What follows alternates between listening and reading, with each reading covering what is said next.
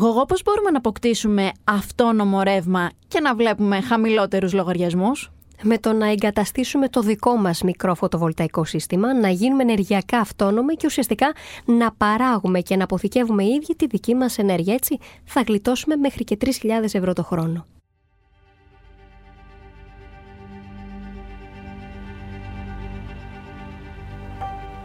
Ακούτε το βήμα σήμερα. Είμαι η Μαριλένα Γεραντώνη και είναι Τετάρτη 10 Μαΐου. Ο πόλεμος στην Ουκρανία έφερε ανατροπές στο ενεργειακό τοπίο παγκοσμίως και αυτή η συνθήκη είδαμε να φουσκώνει τους λογαριασμούς ηλεκτρισμού και φυσικού αερίου ενώ μας οδήγησε σε έξυπνες και πράσινες λύσεις που μέχρι πριν λίγο καιρό δεν είχαμε καν φανταστεί.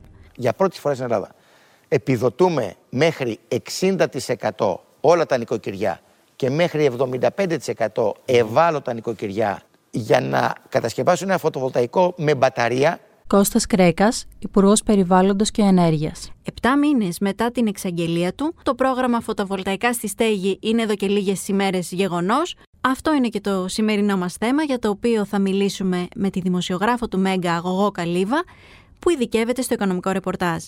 Εγώ γεια σου και σε ευχαριστώ πολύ που είσαι ξανά μαζί μας. Γεια σου Μαριλένα και εγώ σε ευχαριστώ πολύ που βρίσκομαι και πάλι εδώ μαζί σου. Πράγματι είναι ισχυρό το ενδιαφέρον του κόσμου. Εδώ και λίγα 24 ώρα έχει ήδη τεθεί σε λειτουργία η ηλεκτρονική πλατφόρμα του ΔΔΕ για το πρόγραμμα φωτοβολταϊκά στη στέγη. Δικαιούχοι να πούμε ότι είναι νοικοκυριά αλλά και αγρότες. Να ξεκινήσουμε με το δικαίωμα συμμετοχής, Γογό. Μπορεί οποιοδήποτε να κάνει αίτηση για να ενταχθεί στο πρόγραμμα; Ναι, οποιοδήποτε μπορεί να κάνει αίτηση και αυτό γιατί δεν υπάρχουν κριτήρια. Δεν υπάρχει δηλαδή κάποιος ε, εισοδηματικός ή περιουσιακός κόφτης. Μάλιστα, μπορεί να κάνει ο ενδιαφέρον ενδιαφερόμενος αίτηση για οποιοδήποτε ακίνητο έχει στην κατοχή του, είτε μιλάμε για την κύρια κατοικία, είτε για τη δευτερεύουσα κατοικία, δηλαδή για ένα εξοχικό στο χωριό είτε στο νησί, και είτε μιλάμε για ιδιόκτητη, είτε μισθωμένη, είτε παραχωρημένη κατοικία. Υπάρχει όμως κάτι βασικό που πρέπει να προσέξουμε. Κάθε νοικοκυριό μπορεί να κάνει αποκλειστικά μόνο μία αίτηση, είτε για την κυρία του κατοικία, είτε για τη δευτερεύουσά του κατοικία. Και εδώ να πούμε ότι εκτιμάται, σύμφωνα με το Υπουργείο Ενέργειας και Περιβάλλοντος, να υποφεληθούν περίπου περίπου 35 με 36.000 νοικοκυριά και αγρότες. Ο προπολογισμό να πούμε ότι είναι στα 238 εκατομμύρια ευρώ, ενώ όσον αφορά στην υποβολή των αιτήσεων θα ολοκληρωθεί όταν θα εξαντληθούν και οι πόροι του προγράμματος Μαριλένα. Μένα ο λογαριασμός μου είναι γύρω στα 1.500 ευρώ το χρόνο. Οπότε, επειδή έχω ήδη και σε άλλη κατάσταση φωτοβολταϊκό και ξέρω την οικονομία, φυσικά και θα βάλω, έχω κάνει αίτηση για να μειώσω το λογαριασμό κάτω από 500 ευρώ, που εγώ αυτό στην ουσία θέλω να πετύχω. Πάμε να δούμε τώρα το ύψος της επιδότησης, μέχρι πού μπορεί να φτάσει. Το ύψος της επιδότησης ξεκινά από το 45% και μπορεί να αγγίξει μέχρι και το 75%, ενώ για τους αγρότες ξεκινά από το 40% και φτάνει μέχρι και το 60%. Δηλαδή, η συνολική επιδότηση του συστήματος φωτοβολταϊκού με μπαταρία μπορεί να φτάσει έως και τις 16.000 ευρώ για τα νοικοκυριά, μέχρι και τις 10.000 ευρώ για τους αγρότες. Υπάρχει ειδική μέρημνα για τα άτομα με αναπηρία και για αυτές τις περιπτώσεις έχουμε και κάποιο μπόνους, σωστά; Πράγματι, για τα άτομα με αναπηρία, για συζύγους και εξαρτώμενα μέλη ατόμων με αναπηρία, όπως και μονογονεϊκές, τρίτεκνες και πολύτεκνες οικογένειες, προβλέπεται ειδικό μπόνους 10%. Πάμε να δούμε εγώ τις επιλέξιμες δαπάνες με ένα λόγο τι επιδοτεί το πρόγραμμα. Ναι, το πρόγραμμα να πούμε ότι επιδοτεί τόσο την προμήθεια όσο και την εγκατάσταση των φωτοβολταϊκών πλαισίων, το αντιστροφέα, τους πίνακες, τα καλώδια που θα χρειαστούν, τα συστήματα βάσεων, τον μετρητή, τα συστήματα αποθήκευσης, δηλαδή την μπαταρία, η οποία μάλιστα για τα νοικοκυριά είναι υποχρεωτικά να την ε, έχουν, ενώ για τους αγρότες όχι, αλλά και την αμοιβή για την μελέτη και για την διαστασιολόγηση του συστήματος και της εργασίας εγκατάστασης.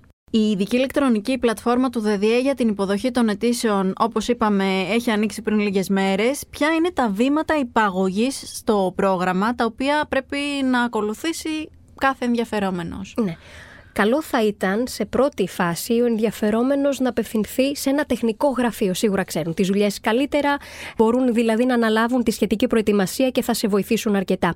Ο ειδικός λοιπόν θα επισκεφθεί το χώρο της κατοικίας σου, που θα τοποθετηθεί το σύστημα, ενδεχομένως η ταράτσα, το μπαλκόνια και εκεί είναι λίγο πιο δύσκολο. Θα προσδιορίσει τα τεχνικά χαρακτηριστικά του φωτοβολταϊκού και της μπαταρίας και τις εργασίες εγκατάστασης που θα απαιτηθούν.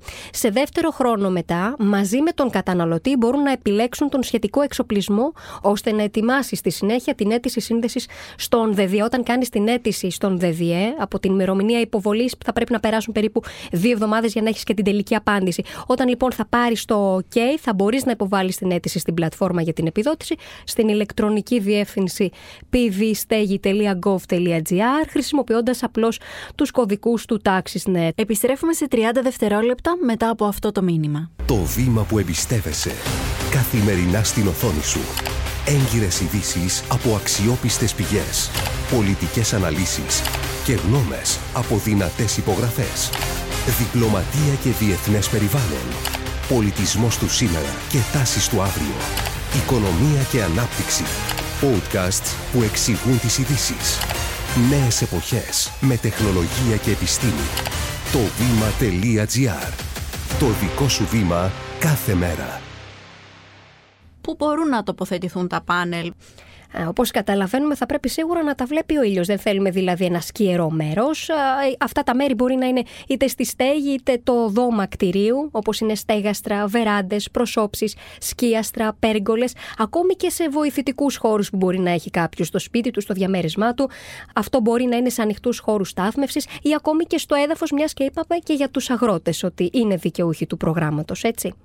Μιλώντας για θέματα πρακτικά και τεχνικά, θα ήθελα να δούμε πώς μπορεί κάποιος να επιλέξει το σωστό μέγεθος του φωτοβολταϊκού που θα εγκαταστήσει στο σπίτι του.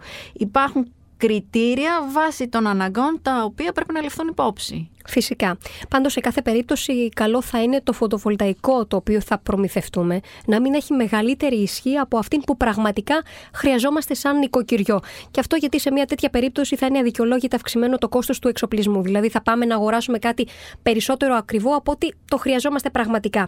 Να σας δώσω ένα παράδειγμα. Για ένα τυπικό νοικοκυριό 100 τετραγωνικών μέτρων εδώ στην Αττική με κατανάλωση ρεύματος 6.000 κιλοβατόρες το χρόνο το οποίο χρησιμοποιεί ηλεκτρικό θερμοσύφωνα για ζεστό νερό χρήσης, η ιδανική λύση είναι ένα φωτοβολταϊκό 4 κιλοβάτ. Ενώ όσον αφορά στο χώρο που θα απαιτηθεί, γιατί είναι βασικό και αυτό να το γνωρίζουμε, η διαθέσιμη ασκία στην επιφάνεια που θα χρειαστεί το συγκεκριμένο νοικοκυριό για τις συγκεκριμένες διαστάσεις είναι περίπου στα 16 τετραγωνικά μέτρα.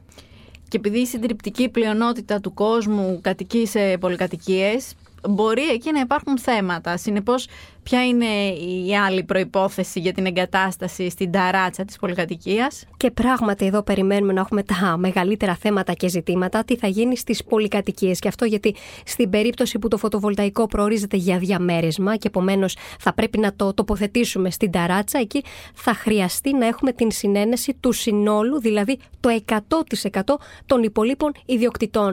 Οπότε καταλαβαίνουμε θα πρέπει να γίνει μια συνέλευση στην πολυκατοικία και όλοι οι ένοικοι, ιδιοκτήτες των διαμερισμάτων να συμφωνήσουν 100% για το εάν θα τοποθετηθούν ή όχι φωτοβολταϊκά συστήματα στο χώρο της ταράτσας.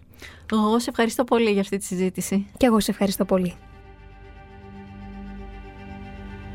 Είμαι η Μαριλένα Γεραντώνη και κάθε μέρα σας παρουσιάζουμε ένα θέμα με τη βοήθεια των δημοσιογράφων του Βήματος και έμπειρων αναλυτών. Ευχαριστούμε που μας ακούσατε. Ακολουθήστε το βήμα σήμερα στο Spotify ή στα Apple Podcast για να μην χάνετε κανένα επεισόδιο. Το σημερινό επεισόδιο επιμελήθηκε η Κατερίνα Μπακογιάννη, δημοσιογραφική παραγωγή, Έλενα Κούση και Σωτηρία Δημητρίου. Ηχοληψία και τεχνική επεξεργασία ήχου, Στέλιος Τριανταφύλου. Το βήμα σήμερα. Εξηγούμε τις ειδήσεις.